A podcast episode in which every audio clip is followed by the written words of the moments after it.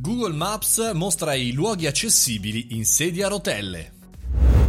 Buongiorno e bentornato al caffettino, io sono Mario Moroni e come ogni giorno vi parlo di startup, app, digitale e marketing. Oggi eh, sfrutto questo bellissimo articolo di Tom Hardware di Lucia Massaro, un bel articolo che parla di Google Maps per parlare di un aggiornamento. In occasione della scorsa eh, giornata mondiale dell'accessibilità, lo scorso 21 maggio, Google ha arricchito la sua app Google Maps con una bellissima eh, funzionalità, ovvero la informazione sull'accessibilità di un determinato luogo. Quante volte il mondo dell'accessibilità rimane indietro? Come sapete, con il mio impegno anche eh, con la Lega Italiana contro le PSA suggerisco tantissime iniziative interessanti per tutti.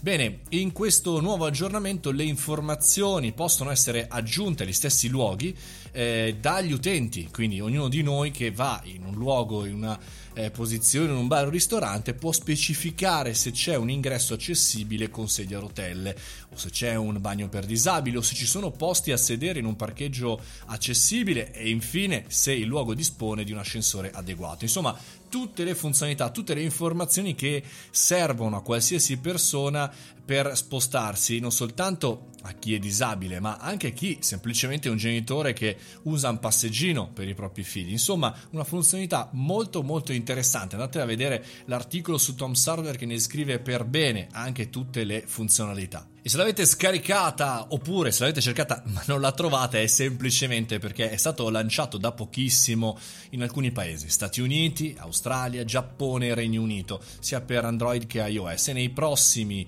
eh, giorni Google ha confermato la notizia, verrà rilasciata successivamente anche per tutti gli altri paesi. È un argomento, quello dell'accessibilità, molto importante che è sempre, non si sa per quale maniera, lasciato indietro dalle aziende, lo utilizzano talvolta solo per fare, diciamo così, campagne benefit, più marketing che in realtà veramente benefiche. Ma al di là di questo, in realtà i social, Google in questo caso, aiutano tutti a eh, utilizzare eh, chiaramente i dispositivi, ma anche utilizzare gli spostamenti intelligenti, pensate a cosa si può fare anche con questa funzionalità se dovesse essere eh, pronta, attiva anche su tutto il mondo dei trasporti pubblici, potremmo segnalare un problema oppure eh, insomma un malfunzionamento e immediatamente potremmo tutti muoverci, insomma da un certo punto di vista quello che sognavamo qualche anno fa, il fatto di poter essere veramente un pubblico digitale ma dei cittadini digitali